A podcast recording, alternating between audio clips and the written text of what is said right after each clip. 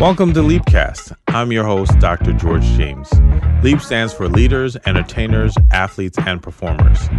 And I'm on a journey to connect with high achievers and highlight their unexamined human moments. Tune in to learn how these high achieving Leap individuals were able to reach their greatest potential, face their most difficult challenges, and embrace the human moments that helped them along the way. If you want to get the episode highlights directly in your email, then head to theleapcast.com right now to subscribe. Hi, everybody. Welcome again back to Leapcast. I'm your host, Dr. George James, where we talk to leaders, entertainers, athletes, and performers. And I am glad to be able to connect with a new friend, someone that was actually introduced to me by my wife, someone that's just amazing, fantastic. He's just been doing so much great work. And I love the combination of his work and his calling and how he's been able to do it together. So, one, I just want to welcome Brother Ernest Miller. Thanks for joining me today. Thank you for joining Leapcast. And so, first, welcome. How are you doing today? I'm doing well, George. Thank you so much for this opportunity to join you. Thank you. And so, how we like to start, or how I like to start in Leapcast, is really going through something what we call as a leap story, which is a way of kind of going back, saying like, tell us a little bit about how things started for you. Maybe you know, childhood, maybe early young adulthood. What were some of those things about you? You know, family, pursuits that you had. So you know, take us back a little bit to some of the early days. So happily, I'm a native of New Orleans, the Who Dat Nation. Nice. Uh, Who Dat Nation is not doing so well right now in the NFL world. but I was born in New Orleans, and so I grew up in New Orleans and remained there through my undergraduate years. So all of my education through college was in New Orleans.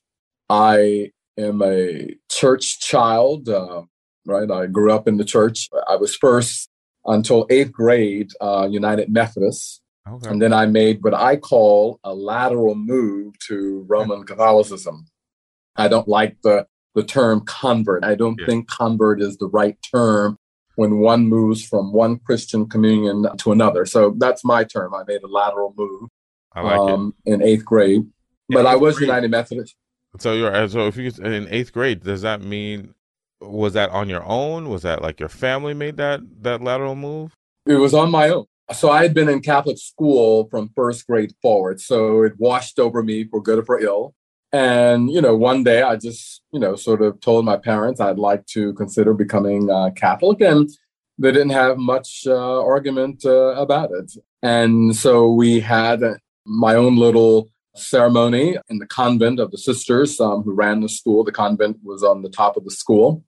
I had become very close to the sisters, the Marianite Sisters of Holy Cross. And it is to them I owe the inspiration to ultimately becoming a religious brother in the Catholic Church. And I'm, we can talk about that. Oh, yeah, um, you're so interested. And so I left my grade school in sixth grade, after sixth grade, and migrated to Holy Cross School, which is an all boys Catholic high school, a 5 through 12 school. Now it's a pre K through 12 school. And that was a tremendous six years experience.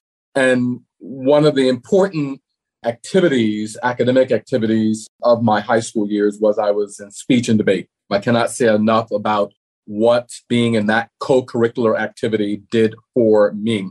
Traveling around the country to speech and debate tournaments, going to summer institutes to become more expert in debate, um, going to uh, my sophomore year, uh, summer of my sophomore year, going to the University of Toledo and then two summers up at Dartmouth College. Tremendous experiences. And then when I became a student at Loyola, that's where I went for undergrad, did a BA in political science at Loyola University. Loyola University of New Orleans. There are four Loyolas oh, uh, within the Jesuit um, a higher education network. So Loyola New Orleans, Loyola Chicago, Loyola Marymount Los Angeles, and Loyola Baltimore. Nice. And so after high school, I worked summers at the University of Iowa uh, National Institutes in Speech and Debate, and I worked at the Dartmouth College Debate Institute. So tremendous experiences um, all around. And then after I graduated from Loyola, I went to GW, to George Washington University, to do a master's in international affairs. And it is after finishing that degree that I entered the Brothers. But I knew I most likely was going to enter religious life, as we refer to it, Catholic world, before I went to GW. But I still was interested in going to Washington. I had mm-hmm. fallen in love with Washington because as a, a junior, my fall semester of junior year, I studied in Washington at American University and just became quite enamored with the Washington scene. And I interned in the US Senate with the senior senator from Louisiana, J. Bennett Johnston. But I think most significantly, George, I became connected to the Church of St. Augustine, which is the oldest Black Catholic parish in Washington. And that just became my my church home, became very involved in a lot of uh, different activities through the parish. So anytime I could be in Washington, you know, I wanted to be in Washington. And so that's what, you know, brought me back to Washington um, for graduate school and became a member of St. Augustine for two years before I entered the Brothers in Philadelphia. Oh, no, I appreciate you sharing that. And I think I had a client that I worked with at once who would tell me about that experience in Washington. I think that he mm-hmm. would travel down to be in that mm-hmm. community because it's just a rich history, of, you know, of St. Augustine and, you know, just folks of color. And so I'm really interested in some of those intersections, but I want to go back to debate, like mm-hmm. speech and debate. You know, mm-hmm. one, coming from New Orleans, being, you know, at that point, you know, a young man of color, what sparked your interest in speech and debate and then obviously you were good at it because you kept doing it so well, like how, how did that like evolve well, a great question. So I marked the beginnings in middle school. So before I left St. Rita's, our principal, Sister Winifred, started getting some of us involved in speech. So I was in a speech contest where I, it was a declamation. Declamation is the event which you give someone else's speech oratory is when you write your own speech. So I did I Have a Dream in middle school. And it went well. I had to memorize it. And so when I moved to Holy Cross, right in seventh grade, I took a speech and debate class, seventh and eighth grade. And that class sort of became the incubator, if you will, towards joining the speech and debate team in high school. And so that's what I did. And in fact, I was running track and I had to make a decision wow. between remaining in track as a sprinter or debate. I couldn't do both because debate, speech, and debate demanded so much yeah. time. And indeed, to confess, I probably oftentimes gave more attention to preparing for speech and debate tournaments than for some of my classes. So I took it very seriously. No, but yeah, began with the Martin Luther King speech in middle school. Wow. No, I, I can imagine like, you know, some people might know, but like, you know, speech and debate, not only is it the actual act of the debate or of the speech or the mm-hmm. performance, sort of, but also mm-hmm. all the the background, all the preparation, all the, mm-hmm. the information you have to know and be prepared to know things that you may or may not actually say mm-hmm uh, mm-hmm. things that you might not actually use, but might be, but you need to know it and be prepared for it. So there's probably a lot that you have learned and studied over the years. Indeed. So I was in what is called, so there's different forms of debate. I was in what is called policy two man debate. So I had a partner, right? Okay. And so beginning freshman year, you know, so within speech and debate and with the national scene, there is a resolution, right, under which you are debating for the whole year, right? And so you, the affirmative team has a case, right? And then you got to be prepared for a whole variety of negative affirmative cases when you are on the negative side and so on and so forth. My freshman year, debate resolution was concerning um, criminal justice. Okay. And so as a freshman in high school, I'm finding myself in law school wow. libraries. Wow. Doing research in law school libraries. It was just amazing. And I preferred, my favorite was foreign policy related topics, right? But, and so that's where, that's where it began. And so those skill sets that we learn in terms of research beginning freshman year in high school. Indeed, even in seventh and eighth grade, we were doing research that brought us to college library. So I just cannot say enough about that level and kind of experience um, for sure. But we traveled all over the country. We had that, we were privileged to to be able to have those experiences. So going to tournaments in Nashville and in Atlanta and to the big Harvard tournament in February. I remember when we first went to Harvard, right? I did not have the right coat. I did not have the right shoes to be walking in snow, et cetera, et cetera. Wait, wait, the, right coat but, and the right shoes? There was a uniform? No, in terms of as a Southerner, uh, right, right. I really didn't have the equipment yes. for my body to be running around in February in Boston. yeah, that's, no. that's what I'm saying. oh yeah, that's a culture shock. it was indeed. Wow. But I, I learned. I learned. And I'm curious, uh, throughout your experiences, were there a lot of people of color who were also on these debate teams or in these tournaments or experiences that you had across the country? Yeah, another uh, good question, George. Uh, yes. So in New Orleans itself, on the New Orleans scene, right, we're talking about both private and public schools, both base private schools and secular private schools. So you have in New Orleans, a majority African American Catholic mm-hmm. schools. My school, Holy Cross, was not one of them, but you know, you had St. Augustine, which is an all boys Catholic high school, somewhat known institution, and you had several all girls, uh, majority black Catholic schools. And then public schools, right? Public schools were in the mix. So, yes, we had a diversity of students from that landscape in New Orleans and then elsewhere in the country. So, yes, it was a diverse uh, space considering all things. Wow. Well, I mean, that's great to hear because, you know, once again, there's different ideas that people might have about who does debate mm-hmm, uh, mm-hmm, or speech, and, speech. Or, mm-hmm, uh, mm-hmm, and who might be a part of those experiences. And it's it's great to know that one is for everybody and that it is diverse and that there's lots of people who participate in. Is that still a part of your life now? It is not. I sort of stepped away from being active in that world some time ago. So I would say that after entering the Brothers in my first uh, years as a brother, I taught in Philadelphia at two of our uh, LaSallian secondary schools. And at West Catholic, which is in the West Philadelphia section of Philadelphia, I was the director of debate, speech and debate. And then after I left there, I had a year of what we call the novitiate, which is like a year long retreat um, before you can make your start your years of temporary vows.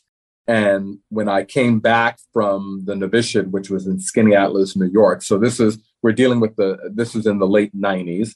I then returned to LaSalle College High School, which is in Wyndmoor, PA, just outside of Northwest uh, Philadelphia. And there I was the debate coach. But it was during my time at LaSalle College High School when I began to step into other areas of interest. So I became the, the founding moderator of the Amnesty International chapter, right? And so that those sort of justice oriented activities started to pull me away. But my interest in justice concerns and international affairs emerged because of my debate yeah. experience. Yeah, I can imagine. And so that's where the, the turn began. For a little while, I continued to perhaps judge. I did go back once to work at the debate, the Speech and Debate Institute at Iowa. But yes, I stepped away from that world. But every now and then, you know, I listen in on what's going on. But it really has changed. There's so many new opportunities to do different forms of debate and, and so on and so forth. But yes, the, the one negative critique I would say is that it can be an expensive activity. If you are going to go to these uh, summer institutes, they're expensive. And you know, my parents sacrificed for me to go to those summer institutes while I was in high school. You know, I got, you know, scholarship, cover some of the cost, but my parents had to cover the rest of the cost, had to, tra- you know, pay for my transportation to get to Toledo, pay for my transportation to get all the way up to New Hampshire, and so on and so forth. So I'm grateful to my mother and father for the many sacrifices for my education and well being. I love hearing that. And I could totally relate in terms of sacrifices, you know, parents have made, my parents have made that open the door or possibilities for me. Mm-hmm. I want to, I'm curious, I want to learn a little bit more about your experience leading into the brotherhood and after. You know, I I grew up also in the church, what most would maybe call Pentecostal slash mm-hmm. charismatic, and I didn't really have much interaction with Catholicism until undergraduate, where I went to Villanova and mm-hmm. Augustinian, mm-hmm. Augustinian, right? And it wasn't until being on campus, going to mass occasionally, mm-hmm. having mm-hmm. friends mm-hmm. who grew up Catholic, and then you start to mm-hmm. like really bridge into folks who are their religious life, their connection to God is really important and then you start to recognize oh i've learned it this way you've learned it this way mm-hmm, mm-hmm, but yet there are all these similarities and and so with that i'm curious about your journey and how you made that decision to join the religious life and to explain some of that especially mm-hmm. because I, know a lot of folks don't well i didn't always know how many people of color in particular black men in the brotherhood so there's so much there i want to explore so if you could just share some of your journey Sure, sure. Let me see how I can break it open. So let me begin here. Within the Roman Catholic Church, there are priests, brothers, sisters, deacons. Priests are the clergy of the Catholic Church, right? Pretty clear. Deacons, you know, or clergy, but deacons can be married. And then there are sisters and brothers. Most people outside of the Roman Catholic world, for sure, know of women religious sisters. We often refer to them as nuns, but sisters and nuns are two different categories of women religious. Mm. Right. But let me just leave that there. And then they're brothers. And many people, even within the Catholic world, don't readily know about brothers unless they have been connected to an institution or some other ministry where they are brothers, right? So, for example, I'm not sure many students at Villanova know that they are Augustinian brothers. Probably just think all Augustinians are priests. Yeah. Right. Same thing for Jesuits. Hmm. Probably most people think Jesuits are all priests, but they are Jesuit brothers. Okay. Brothers are vowed lay religious men. So if one has a conception of sisters and nuns, then you have a conception of a brother if that's one way to understand it. I am a member of the Brothers of the Christian Schools, popularly known as the De La Salle Christian Brothers. And we are an all brothers institute or order. The word institute is sort of the official uh, canon law, church law term for religious orders. We are called institutes.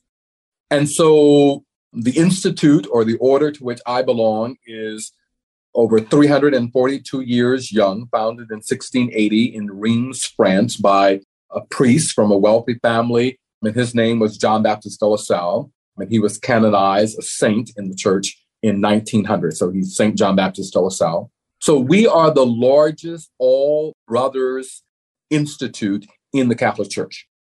And our mission field is education and evangelization right? We are schools people. We have all kinds of schools. We are today just a little over 3,000 brothers, but that's down from our heyday of nearly 17,000 brothers. Right? Wow. But in the mid 1960s, we reached that, that apex, if you will. But there are over 103,000 other Lasallian educators. We call Lasallian partners. Uh-huh. And so we have schools and colleges and universities and centers of education in 80 countries in the world on six continents.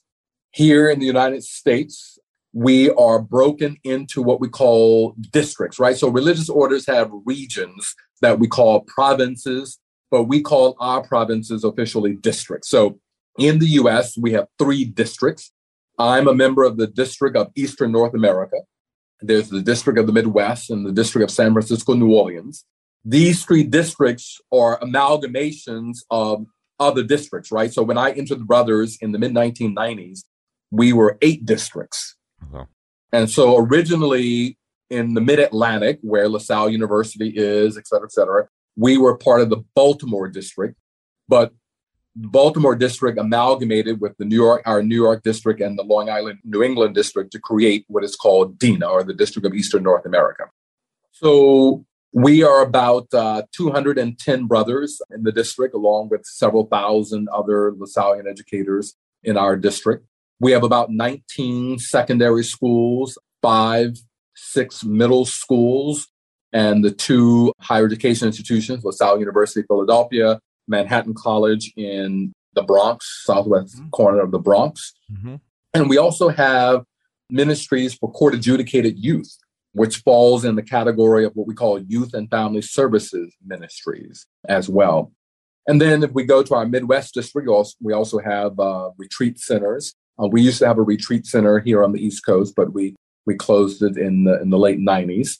So that's sort of a, a broad scope. But more personally, I am a brother today because of the sisters that I encountered in grade school at St. Rita's, the Marianite Sisters of Holy Cross. More specifically, if I was to single out a particular person, it is Sister Juanita Wood, MSc, my third grade teacher, who's still living.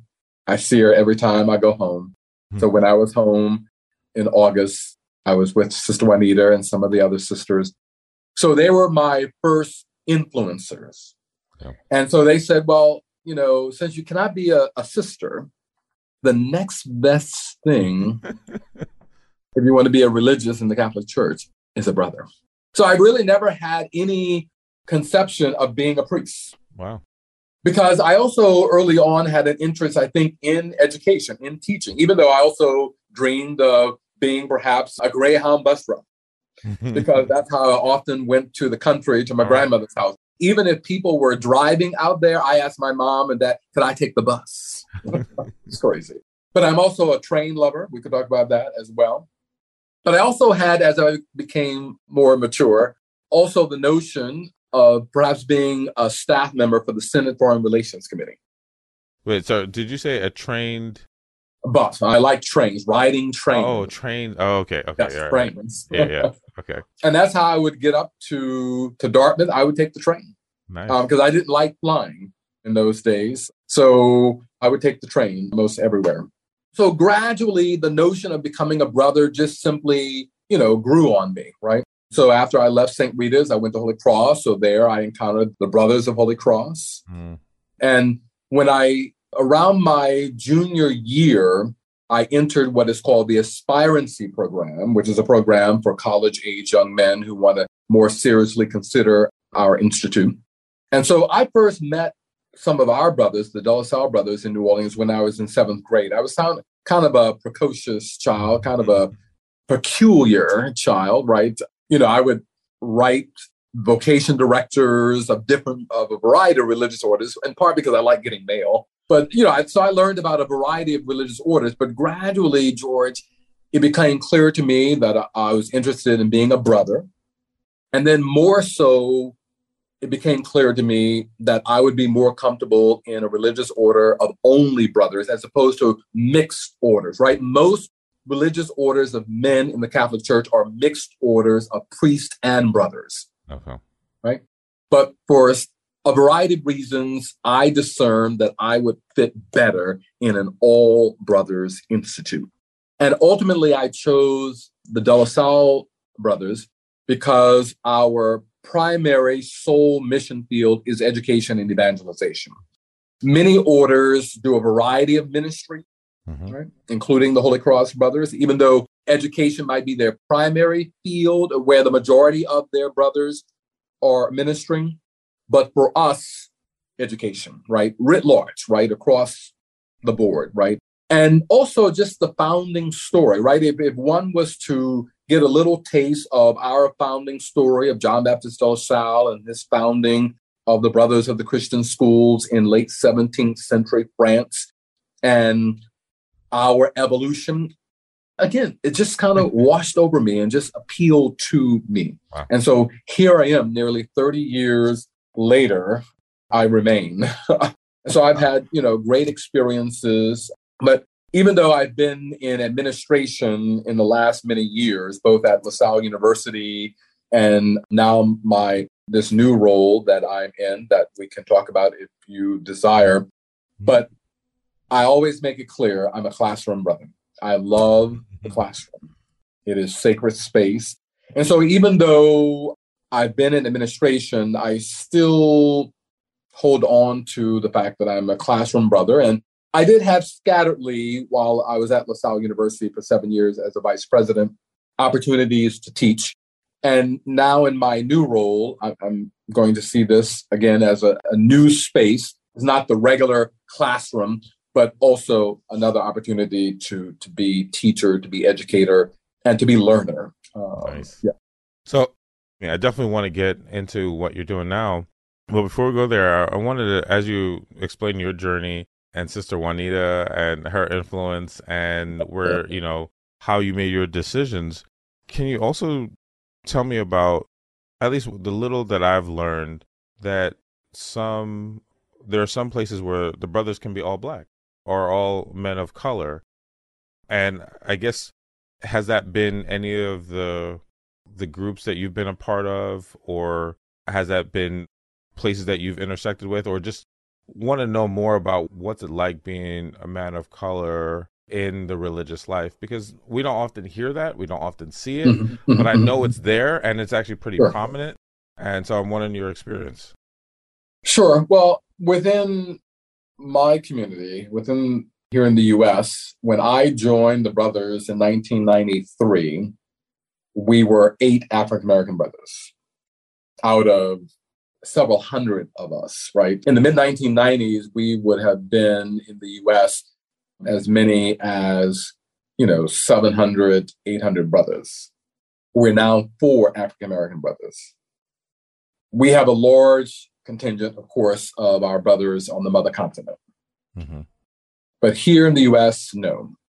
And as you look across the landscape of Catholic religious orders, right? There are not many of us, both in terms of Black priests as well as Black brothers and sisters, right? We are a dwindling population. And again, religious life generally, right? And this yep. is probably for a whole nother uh, I think it's uh, across the board. to talk about, you know, how religious life in the Catholic Church has been changing over the last decades, you know, since the Second Vatican Council, right? Some people see it as this is the work of the Spirit, right? But bizarre. But there is different organization that brings us together. So there is what is called the National Black Sisters Conference. There is the National Black Clergy Caucus, which includes brothers. Every time I say the name, it bothers me because brothers are not clergy. Yeah. But brothers belong to the National Black Clergy Caucus. And so that organization includes priests, brothers, deacons, and uh, seminarians. And so there's an annual gathering called the Joint Conference that brings us together during the summer. I'm not able to go every summer just because of competing demands on my schedule. And then there are other Black Catholic organizations. There's National Black Catholic Congress, which was revived in 1987. It is something, it's a, a space, it's an organization that was started by lay Black Catholics in the late 19th century. And then it went on hiatus, if you will, for many decades. And then it was revived in the late 1980s. And it gathers every five years, this National Black Catholic Congress. But there's permanent secretariat of the Congress, and it fosters, it facilitates a variety of activities, and it's based out of Baltimore. And then there are other organizations. Now, there are some religious orders where you will find slightly larger uh, pool of African American religious men, So, for example, the Josephites, which is a religious order that primarily ministers in the African American community. There's a fair number of African American redemptorists, for example. SVDs, the Society of Divine Word, they have a, a good, strong contingent of African American religious, mostly um, priests. But there are three historic women religious mm. order of Black women religious. The Sisters of the Holy Family, based in New Orleans, founded in New Orleans. The Oblate Sisters of Providence, based out of Baltimore. And there's a smaller group based in Harlem, the, Francis, the Franciscan Handmaids. And so those three historic Black women religious groups. Now, why do they exist? Well, largely because Black women were not accepted in these white women religious institutes, right? But there are majority white women religious institutes who have a presence here in the US that have a little contingent of Black women religious. Um, and in fact, I'm involved in part of a planning team for a an initiative connected through um, the Catholic Theological Union, where I did my DMin in Hyde Park, Chicago, and was just with some of the some Black sisters who are members of majority white institutes, such as the Sisters of Notre Dame de Namur and the School Sisters of Notre Dame. Right, so we're sprinkled here and there. Right, that might be one way of putting. It. We're sprinkled here and there uh, when you get outside of those majority mm-hmm. um, black women religious groups, there is no, there isn't any majority black men's group here in the U.S. Now, on the mother continent, there are indigenous African-born religious orders that, of course, are you know all uh, chocolate. well, yeah, I really appreciate how much you share and how much you know and you know your ability to really describe it and to break it down. And i hear how like all these different passions and interests of yours have really come together right? From you know your interest in debate and mm-hmm. speech which led to mm-hmm. research mm-hmm. your connection with sister juanita which also kind of pulled out this part of you that was already really connected to the religious life and how you pursued that you know further on. And mm-hmm. and in the particular way that you've gone about a particular order around education and influence and impact mm-hmm. Mm-hmm. and how you know it's kind of all come together and, and, you know i can hear it in like in your work and so i'm curious you know as we kind of start to kind of wrap up if you can share kind of what you're doing now because i know that mm-hmm. you're on to something new and great and you've you know kind of shared a little bit but can you talk about what you're doing now and maybe how it all kind of comes together for you sure so our brother visitor or provincial, that is the brother who's the head of the district, he approached me in December to consider leaving LaSalle University to serve as the founding director of this new project. It's called the Adrien Nyel Project. I said yes. it is a project that is going to focus on the formation of teachers, of educators. Part of what is in the background is the growing concern about the outflow from the profession of teaching. You almost can pick up a newspaper every other day, and you might see an article that's referring to the dearth, the lack of teachers. And the press tends to focus on uh, public schools, right? But this also is impacting uh, private schools as well, faith based schools and other private schools, some more than others. And so our LaSallian heritage from our beginnings, John Baptist de La Salle and our first brothers in France, not only were they conducting schools, and I should say our beginnings were we were elementary school teachers. Oh, wow. John Baptist de La Salle never had a, a vision that his brothers would be certainly in higher education. Right? We were elementary school teachers. But from those early days, in addition to conducting schools, De La Salle and the brothers also had were called normal institutes, right? The, the rudimentary, the early beginnings of teacher colleges. Because De La Salle and the First Brothers, they couldn't be everywhere. And so they had an interest of preparing others to teach where they were not able to be present. Right? Mm-hmm. So this is so this interest in preparing people to teach yeah is in our marrow in our mm-hmm. bones right? Yeah. Yeah. And so how can we because of our charism right? Charism this church word that means you know the, the spirit of our institute that's given to us you know by the grace of the holy spirit how can we stake a claim in light of our heritage and our charism to not only the profession of teaching, but how can we nourish and nurture our teachers in the vocation of teaching, yeah. right? That is not merely a profession, but it is a vocation, it's a calling.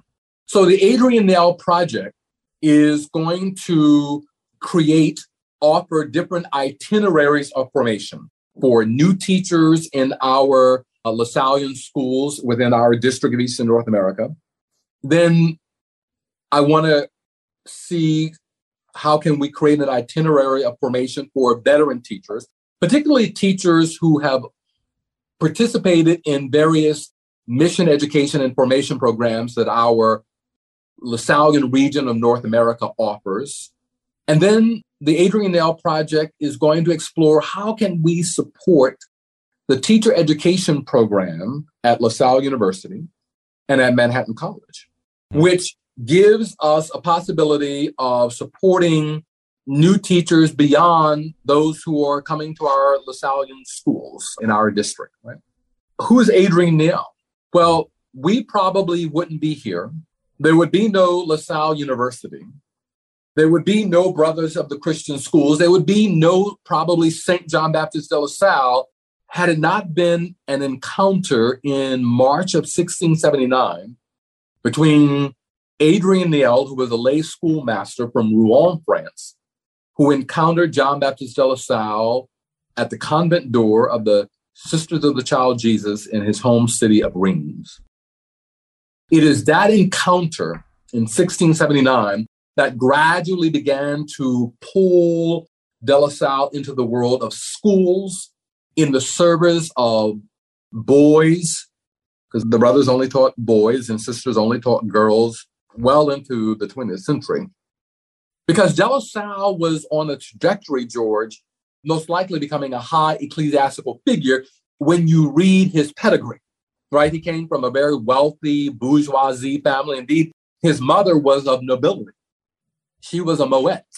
If you know Champagne, that oh. vintage still exists. Yeah.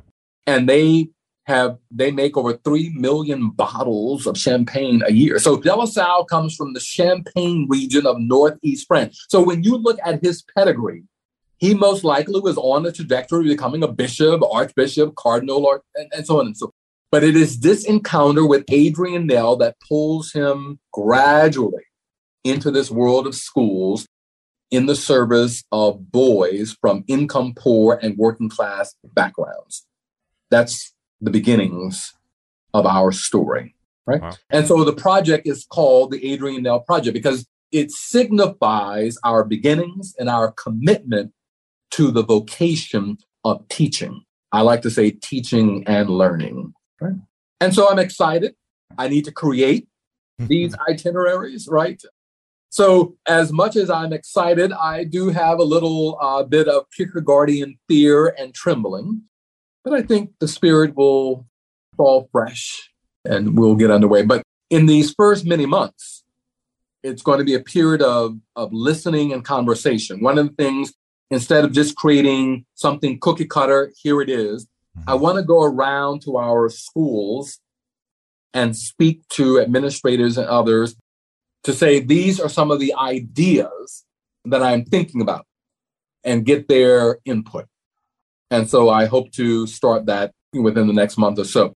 Now, in addition to serving as the director of the project, I still will continue to serve. I'm on three of our university boards. So there are six Lasallian colleges, universities in the US. I'm on the board of trustees for three of them. So I'm continuing that work. I'm also on the, the board of a research institute. It's called the Springtide Research Institute that does serious work around the unaffiliated young people, that is, young people who have become unaffiliated with religion. And indeed, on Wednesday, I leave for Chicago for our fall board meeting. So, those are some of the things I will continue to do as well. And in some ways, our brother visitor wants us to see. So, the Adrien Nyel Project falls within the office under the umbrella of our Office of Mission and Ministry. So, we're kind of a team, right? So, I'm the lead for this Adrien Nyel Project, but I'll be joining other activities within the Office of Mission and Ministry. And once the Adrien Nyel project is really underway, I assume that other colleagues within the Office of Mission and Ministry will perhaps, you know, help join at times some of the uh, activities of the Adrien Nyel. And finally, I was asked to move to New York. So we've so we've opened up a new brothers community in the Soho neighborhood of downtown New York here in Manhattan. And it's called the Adrien Nyel Community.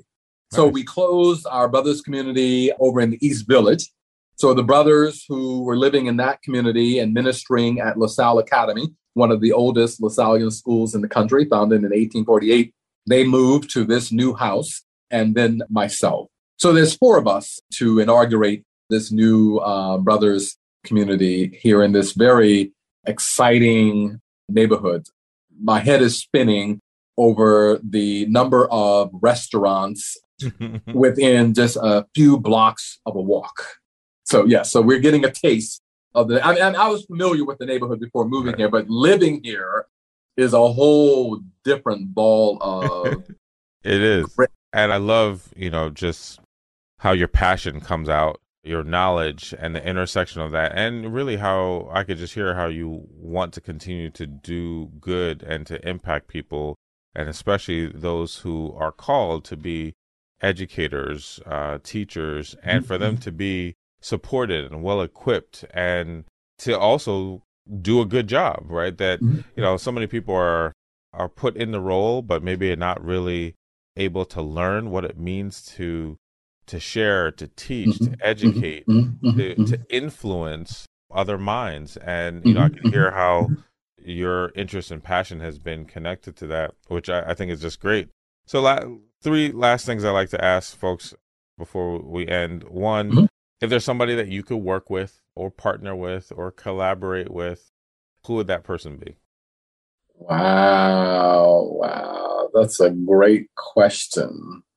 There's so many persons, but among the persons, I would identify William Barber, the Reverend Dr. William Barber um, from North Carolina. He is the co-founder, co-leader of the Poor People's Campaign.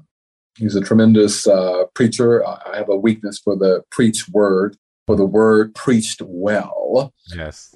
and he's one of them. Another person I would love to just be on their side and just be a fly on the wall is the Reverend Dr. Otis Moss the mm. third, the senior pastor of Trinity United Church of Christ on the south side of Chicago.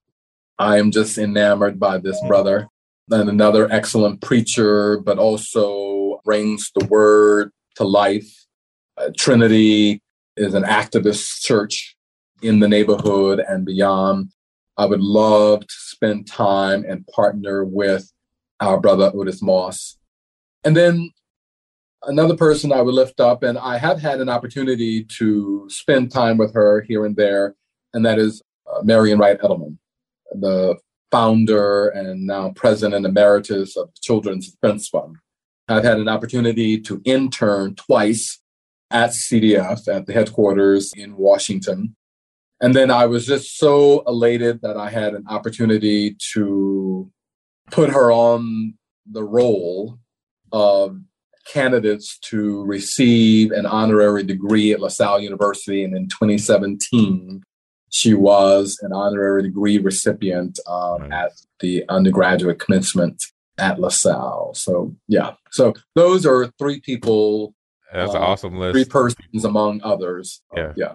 That's an amazing, awesome list. And, you know, what you're doing, you know, I could, you know, easily see those opportunities uh, to, that they could happen or happen again as some you've been already affiliated with. Last two questions. How would you define mental wellness? Mercy, mercy, brother. that is, again, just a great question, one to ponder. For me, mental wellness involves you know, trying to, striving for a certain interiority. Interiority is a particular dimension that is emphasized in Lasallian spirituality. And in part, to speak of interiority is about being in touch with the indwelling of the Holy Spirit, to speak from a religious, from a theological perspective. How do we each day allow the Spirit to burst forth, to come forth in us and through us and around us? Certainly for me, to achieve mental wellness, right? Prayer is important, and right? And prayer is a dimension of, you know, the brother's life, dimension of religious life generally. So prayer for me, both communal prayer, mm-hmm. personal prayer, and also solitude. I'm an only child. And so I think, and, you know, I need to probably spend more with persons like yourself to really understand me in the sense of what has been the impact of being an only child all my days. Mm-hmm. But I appreciate and I gravitate to solitude. So I can travel from Philadelphia to Seattle by train by myself, remain in my little uh, roomette, maybe with the exception of going into the dining room for meals, and I'm as comfortable as all get out. Wow. So I value solitude. Mm-hmm. And in some ways, even walking the busy streets mm-hmm. of New York or Philadelphia, I can somehow still maintain a sense of solitude, right? Because I think part of it, George, is unlike many people around us, I'm not, I don't have this need to be constantly plugged, right? With yeah. headsets yeah. on, yeah. with my ears pierced to the phone, yeah. et cetera, et cetera right? I'm comfortable with the sounds of the natural and built environment. Yeah. So I don't know if any of that makes sense, but some of that is part of my attempt to have some semblance of a mental wellness. Oh, I appreciate that. And, you know, it makes sense. And like, what those things that you practice and do that allows you to to have that level of mental wellness Last mm-hmm. question I like to ask is what mental wellness advice would you give to your earlier self? And that could be yesterday or any time in the past. That I would give to my self. That to myself. Share, yeah. What what mental wellness advice would you share to yourself earlier in your life? Again, these are some profound uh, questions. I think I would say to my earlier self rest, rest, rest. Hebrews 4 3, which basically says to find rest, right? Holy rest. I was often, you know, just mm-hmm. constantly on the move.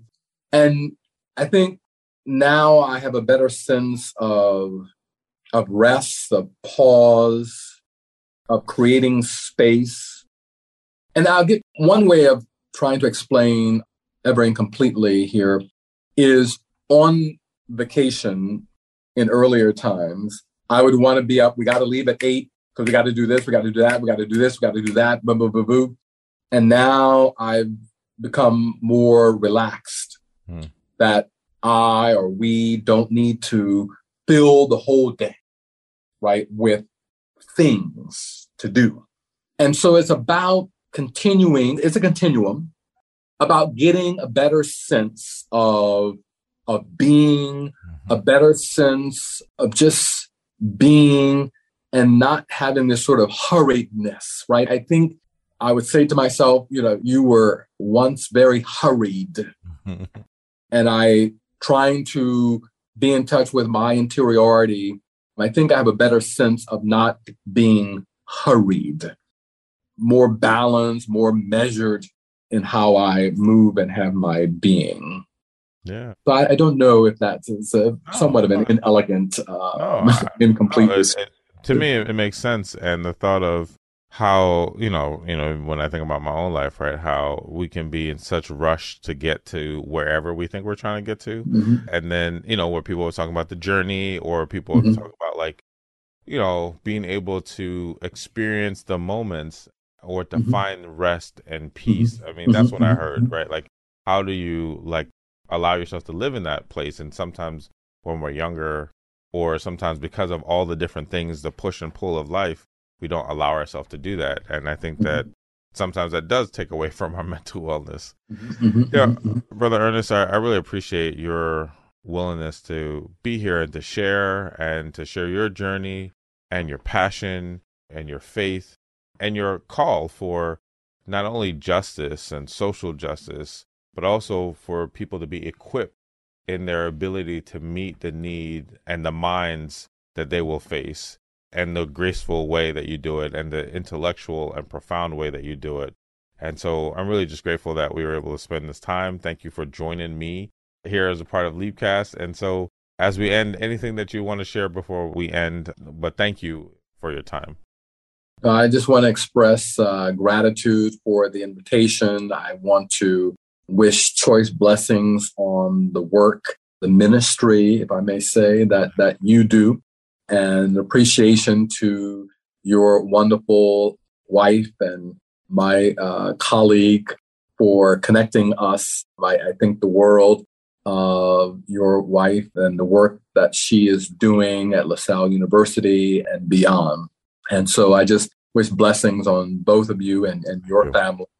And just for us to continue to to give witness where we are in a spirit of faith and hope in these our times um, that we will continue to work towards creating, towards building the reign of God right here, right now. Well, thank you for that. And, you know, I also I think highly of my wife, and I think she's incredible. And I'm grateful that her path and your path crossed and all the ways that you've influenced her and also influenced me. So I'm glad for this time. Thank you for your thank words. You. I thank you for your prayers. I appreciate them all. Look forward uh, to us meeting someday. Yes, I'm looking forward to it. So thank you. Thank you. Wow. What an incredible ride we just went on with another great member of the Leapcast community. I appreciate you listening and hope you got some tangible value from the episode. Please let us know what you think by leaving a comment, rating, and review. As always, please don't forget to subscribe wherever you listen to podcasts. This is Dr. George James, and I'll see you next time.